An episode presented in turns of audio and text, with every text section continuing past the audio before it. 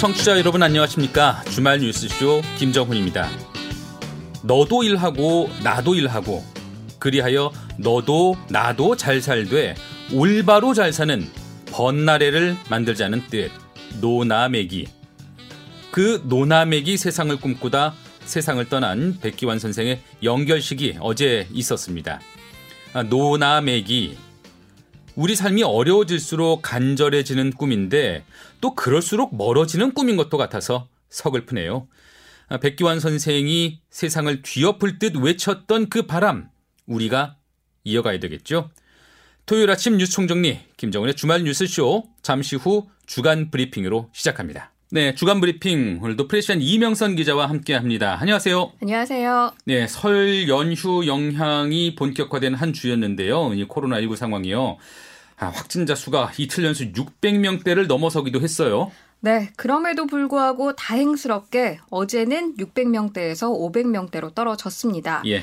아, 그러나 이 서울 용산 순천향대병원 또 성동구의 한양대병원, 경기도 남양주 플라스틱 공장, 뭐 충남 아산 보일러 공장 등 집단 감염 소식 계속 끊임없이 들려오고 있고요. 예. 또 광주 광산, 뭐 경북 봉화, 부산 영도 등에서는 설 연휴에 가족 모임으로 인한 집단 감염도 속속 확인되고 있습니다. 뭐 당분간 신규 확진자는 좀 늘어날 것으로 보이기도 하고요. 이 사회적 거리두기 이게 수도권에서는 2단계, 비수도권에서는 1.5단계로 완화된 상황이잖아요. 그렇습니다. 그래서 이게 좀 재확산 우려가 더 커지는 것 같아요. 어, 그럼에도 이 방역 당국은 주말에서 다음 주 초 정도까지 일단 상황을 지켜본다는 입장입니다. 예. 현 증가세가 이 설 연휴 이후 대기했던 검사량 증가로 인한 일시적인 현상인지 음. 아니면 3차 유행이 다시 확산하는 상황으로 변모했는지 판단하기에는 조금 이르다고 보고 있는 것 같은데요. 네. 방역 당국은 이번 주말 이 국민들께서 함께 방역 실천을 위해 노력하는 상황이 코로나19가 다시 안정적인 감소세로 전환될지 혹은 재확산의 기로로 들어갈지를 결정하게 되는 중요한 부분이라면서 이 주말 외부 활동을 자제해 달라고 당부했습니다. 네. 아스트라제네카 백신의 첫 접종자 이제 65세 미만의 요양병원 종사자로 어, 결정되는 것으로 이렇게 좀 가닥이 잡고 있나요? 네, 국내 1호 접종자는 이 백신 배송 일정 등이 구체화되는 25일께 결정될 것으로 보이는데요. 현재로서는 요양병원 종사자가 될 가능성이 높습니다.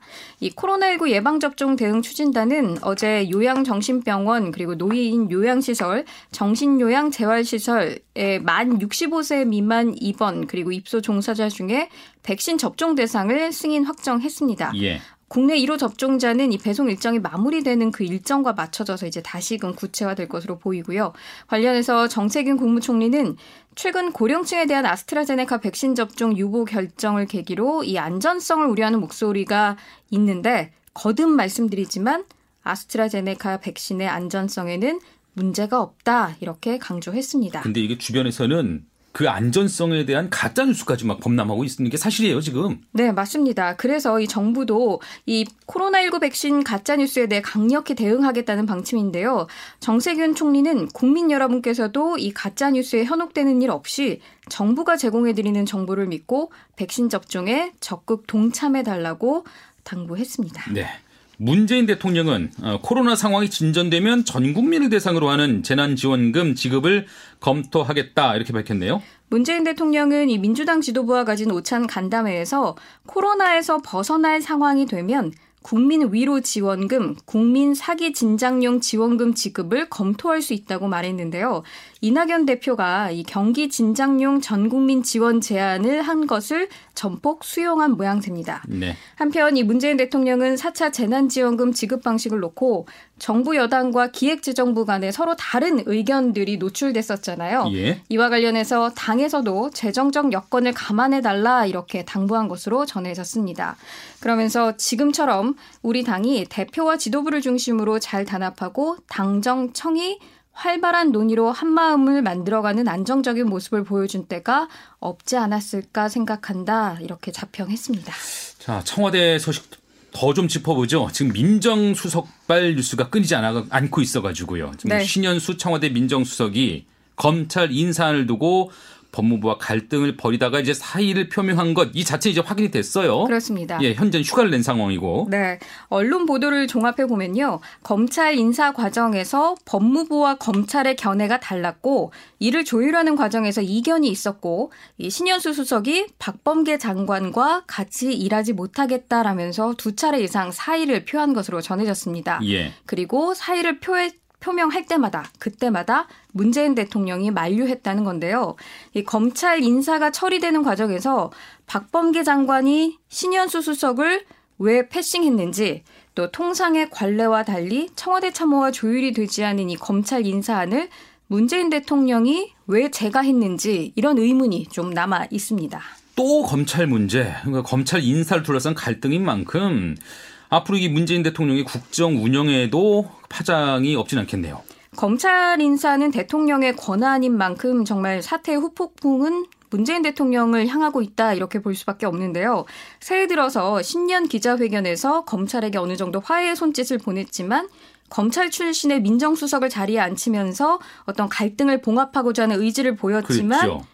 그럼에도 결과적으로는 문재인 대통령이 이 박범계 장관의 손을 들어준 상황이 됐습니다. 예. 따라서 일각에서는 이 신현수 수석이 어떤 무력감을 느끼지 않았을까 이렇게 추정하는 얘기가 좀 들리고 있습니다. 네네. 박범계 장관은 신현수 수석 사의 표명에 대해서 마음이 아프다며 보다 더 소통하겠다라고 했지만 과연 신현수 수석의 이 자존심 살려주기로 이번 사태가 해결될지는 장담하기 어렵습니다. 이번 사태가 발단이 됐던 게 이제 검찰 고위급 인사였는데 네. 이제 검찰 중간 간부 인사도 해야 되잖아요. 그렇죠. 예, 그 일정도 좀 늦어질 수밖에 없겠네요. 어, 월요일 신현수 수석이 돌아온 이후 상황에 따라 어떻게 될지 이제 좀 판단이 될 것 같은데 일단 법무부는 당초 어, 지난 금요일 예정되어 있던 검찰 인사위 자체를 이 신현수 수석이 휴가를 마치고 돌아오게 되는 22일이죠. 오는 월요일 오전으로 이동시켰습니다. 예. 이때 이제 중간 간부급 인사를 논의하게 된다는 건데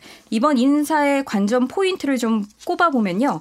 박범계 안에 따라 유임된 이 이성윤 서울중앙지검장이 지난해 12월 초였죠. 자신에게 사퇴를 요구한 차장 검사를 교체할까 여부에 좀 관심이 집중되고 있습니다. 예. 또 월성원전 사건을 수사 중인 이 대전지검 형사 5부장과 김학의 출금 사건을 수사 중인 수원지검 형사 3부장 등의 인사에도 변화가 있을지 좀 주목됩니다.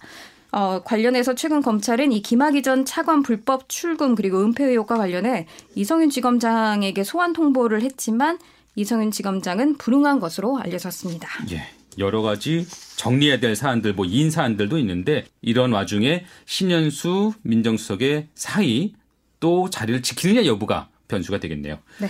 자, 김명수 대법원장 거짓 해명 논란이 일었었는데 그러면서 이제 사퇴 요구도 받았었고요. 네. 하지만 정면 돌파를 선언한 것 같아요. 김명수 대법원장이 어제 대국민 사과문을 냈는데 국회에 임성근 부산고법 부장판사 이 탄핵소추와 관련한 자신의 거짓말 논란에 대해서 국민과 법원 가족 여러분께 혼란을 끼쳐드린 일이 있었다라며 이에 대한 여러 지적 무겁게 받아들인다 이렇게 사과를 표했습니다. 예. 관련해서 정치권 연루 의혹에 대해서는 강하게 부인했는데요.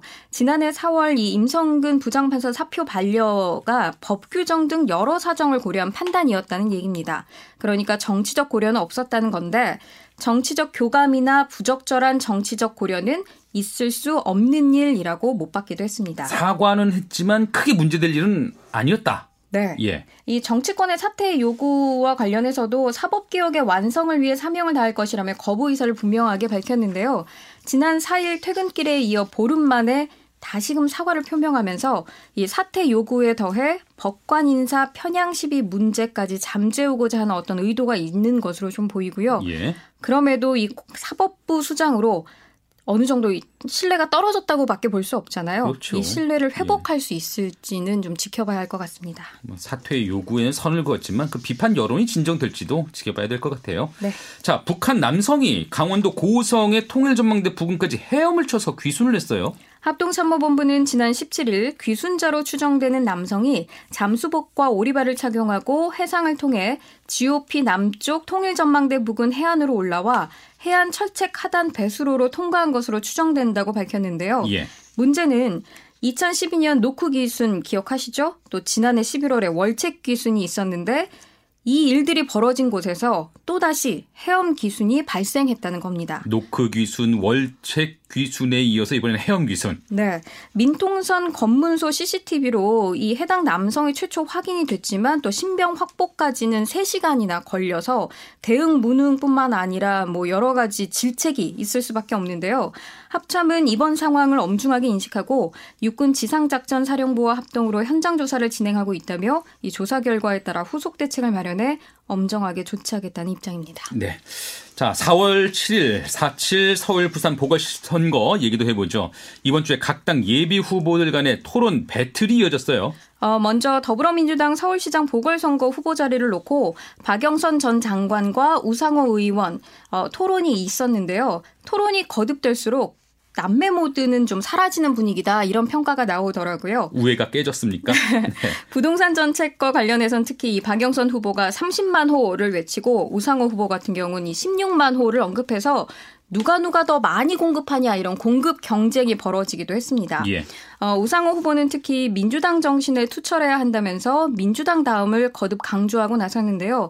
박영선 후보는 이에 대해서 민주당 다음은 과거가 아니라 새로워짐에 있다며 반격하는 모양새를 취했습니다.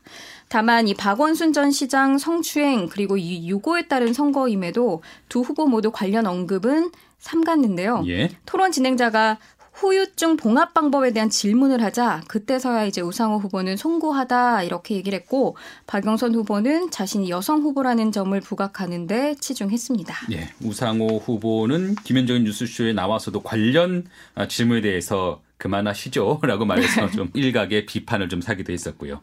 자, 국민의힘 상황은요. 예상대로 나경원, 오세훈 후보가 앞서고 있습니까? 네. 사회자 개입 없이 40분씩 자유 토론 형식으로 진행되는 1차, 2차 토론회가 연이어 있었는데 예상대로 나경원 그리고 오세훈 후보가 상대방이죠. 오신환, 조은희 후보보다 잘했다는 평가 결과가 나왔습니다. 예.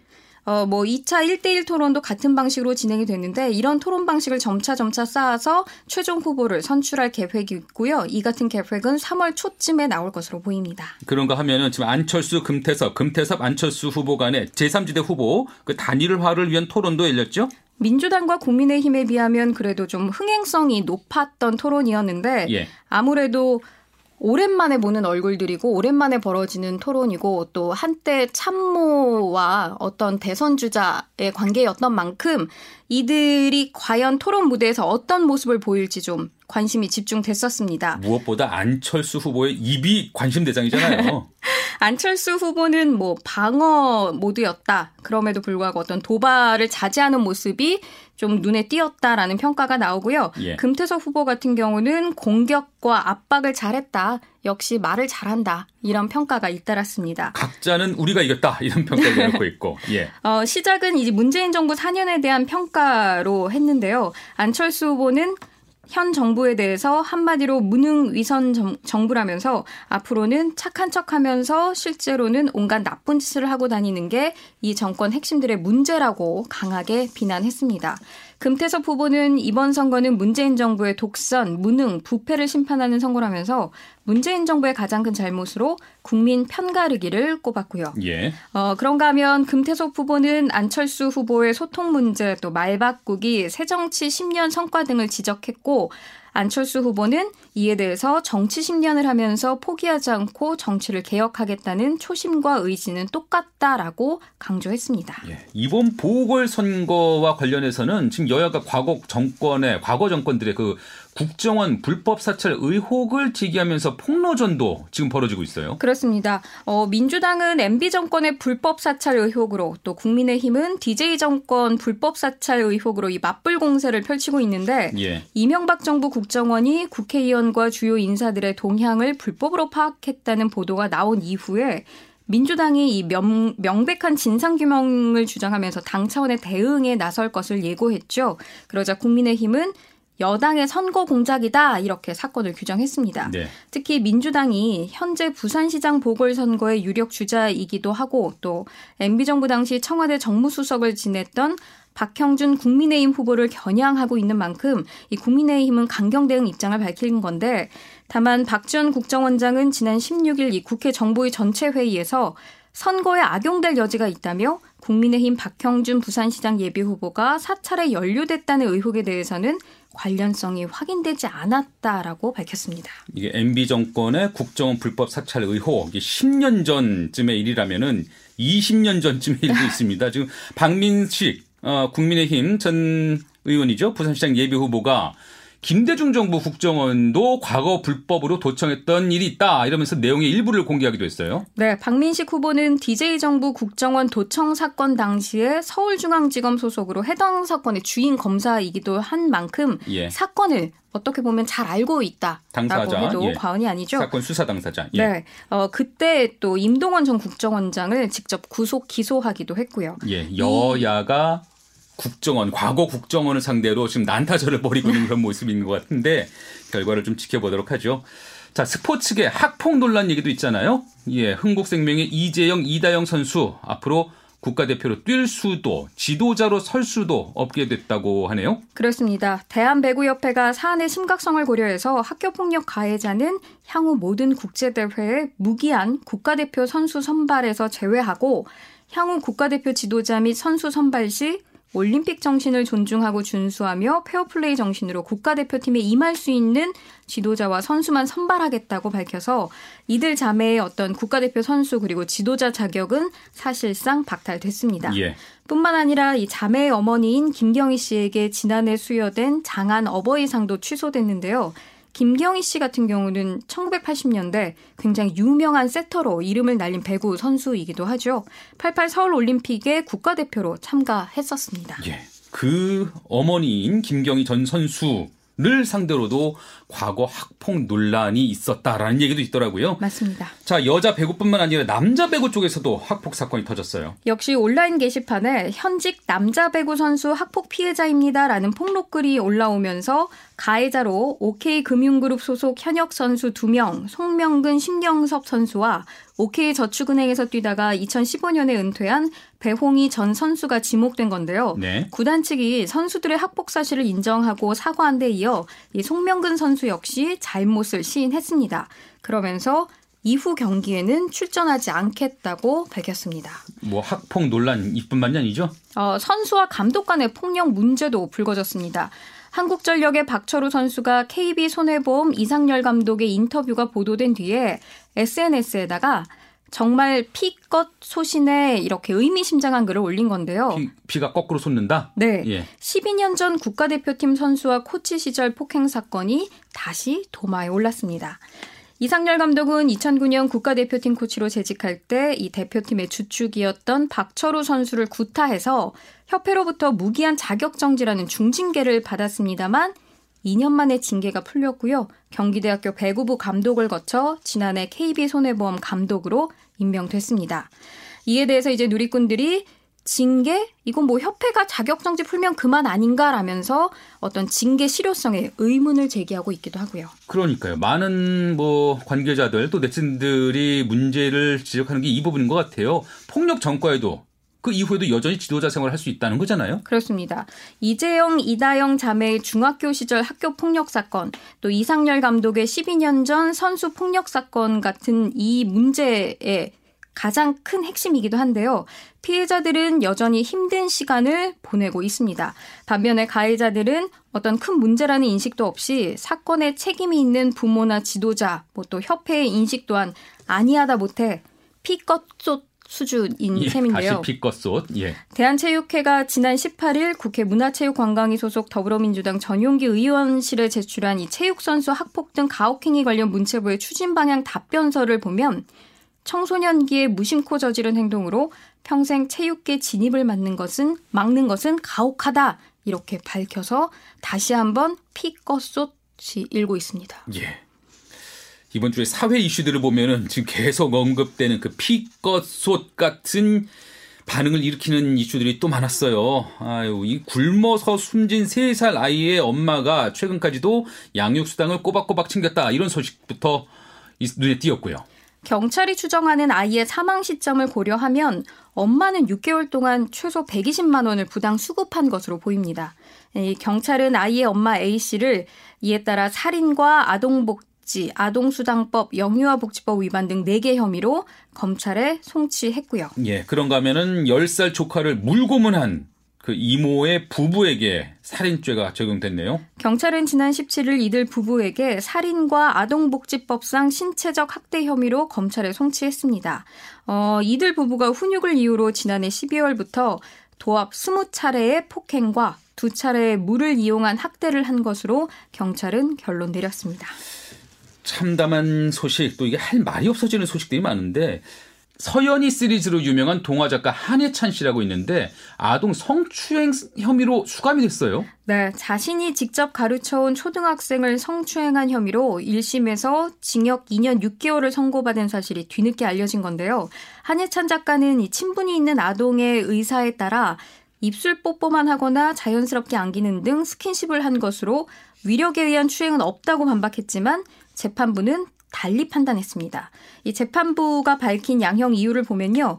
교육적으로 수능하기 쉬운 초등학생 피해자를 상대로 뽀뽀나 입에 혀를 넣고 포옹하는 것에 피해자의 동의가 있다고 보는 것은 매우 납득이 되지 않는다며 연애 경험이 없는 어린 피해자의 무지와 지위 차이 등을 이용한 비정상적 형태로 볼 수밖에 없다라고 판단했습니다. 어, 현재 한해찬 작가와 검찰 모두 항소한 상태고요. 아, 이 판결문 내용만 보면 정말 너무 낯뜨거운 상황이잖아요. 이분이 10살에서 11살 그 여자 어린 아이들을 위한 성교육 책을 내기도 했었는데 그 내용들을 접했던 그 책을 봤었던 그 어린 청소년들 지금 이걸 어떻게 받아들여야 됩니까? 이 상황을. 어, 한희찬 작가 같은 경우는요. 20년 동안 100여 권에 달하는 동화책을 썼고 동요 가사도 썼습니다. 온오프라인 서점뿐 아니라 뭐 공공 도서관에 가면 이 한희찬 작가의 책을 쉽게 찾아볼 수 있는데 어, 작가는 수사와 재판을 받으면서도 직전까지 책을 냈습니다. 2017년 7월부터 지난해 12월 1심 판결이 나기 전까지 모두 24권을 새로 낸 것으로 파악되고 있습니다. 한예찬 작가와 10년 넘게 일한 이 서연이 시리즈 출판사인 가문비 어린이 측은 일단 작가의 성추행 실현 선고 사실이 알려지자 책을 회수하겠다고 알렸습니다. 이런 사건을 접하면 정말 누구를 믿어야 할지 정말 말문이 막힙니다. 주민 갑질에 시달리다가 극단적인 선택을 한 아파트 경비원 그 최희석 씨가 산재 승인을 받았다는 소식도 있네요. 근로복지공단이 지난 16일 최희석 씨의 사망과 업무 관련성을 인정해 산재로 최종 승인했다고 밝혔는데요. 이번 결정은 지난해 5월 유족 측이 최희석 씨의 산재를 신청한 지 약 8개월 만에 이뤄졌습니다. 그 주민 신모 씨죠. 언어 폭력은 예사였고 12분 동안 그 경비실 화장실에 감금한 채 폭력을 행사하기도 했다고요. 네, 지난해 9월 이 유족에게 정신적 고통에 따른 위자료 등으로 1억 원의 손해배상을 하라라는 판결 또 12월에는 상해보복 감금 등의 혐의로 징역 5년형을 선고받았지만 심 씨는 현재 두 사건 모두에 대해서 항소한 상태입니다. 예. 자, 이번 주에 이용수 할머니가 위안부 어, 일본군 그 위안부 문제를 유엔 국제사법재판소에 넘기자고 촉구한 그 기자회견 소식도 빼놓을 수가 없는 소식인 것 같아요. 이용수 할머니는 지난 16일 오전 11시에 기자회견을 열고 이제 시간이 없다면서 이미 돌아가신 할머니들한테 가서 말할 수 있도록 문재인 대통령과 우리나라 정부가 국제법적으로 판결을 받아달라는 게 저의 마지막 소원이라고 말했습니다. 네. 이어 다음 날에는 이 하버드 아시아 태평양 법대 학생회가 주최한 일본의 위안부 부정에 대한 비판 온라인 토론회에 참석해서 내 소원은 국제사법재판소에 가는 것이다. 명백한 판결과 결정을 원한다. 무엇이 일어났는지 확실히 하고 역사를 바로잡을 수 있기를 바란다라고 거듭 호소했습니다. 이게 아마 지난달 초였던 것 같은데 한국 법원이 위안부 문제와 같은 반인도적 불법 행위에 대해서는 국제 관습법상 주권 면제 원칙을 적용하지 않을 수가 있다면서 일본 정부의 배상을 명시했잖아요. 네. 이후 일각에서 제기된 아, 국제사법재판소 회보론이 이제 생존 피해자 이용수 할머니를 통해서 공식화한 그런 모양새예요. 네. 현재 이용수 할머니가 아흔을 넘긴 상태입니다. 네. 아흔둘, 아흔셋 이렇게 연세를 드셨는데요. 정말 할머니에게 남은 시간이 얼마 남지 않은 상황에서 그렇죠. 최종적으로는 국제 법적으로 어떤 판단을 받아보고 싶다라는 절절한 외침입니다. 한일 간에 정리될 수 없다면은 그렇습니다. 이와 관련해서 외교부는 위안부 할머니 등의 입장을 조금 더 청취하고자 한다면서 신중하게 검토해 나가겠다고 밝혔는데요. 위안부 피해자 문제 주무부처인 여성가족부의 경우 이용수 할머니의 기자회견이 지난 16일 오전 11시에 있었는데 이후 8시간이 지난 뒤에야 의견 적극 청취라는 입장문을 냈습니다. 음. 뿐만 아니라 이 미국 하버드대 교수의 위안부 매춘 망언 알고 계시죠? 이와 관련한 입장 역시 16일이나 지난 상황에서 유감이다 이렇게 표명했고요. 이게 할머니들 예전 피해를 겪을 때 그때 우리 조국은 없었다 이렇게 말을 해왔었잖아요 할머니들 네. 그런 할머니들 입장에서는 지금은 지금은 보다 좀 더 적극적으로 힘을 실어줬으면 우리 정부가 힘을 실어줬으면 하는 바람일 텐데 좀 아쉽네요. 알겠습니다. 오늘 말씀 여기까지 듣죠? 감사합니다. 지금까지 주간 브리핑 프레시안 이명선 기자와 함께했습니다. 1부는 여기까지고요. 저는 팩트체크 그리고 랜선 뉴스로 2부에 다시 돌아오겠습니다.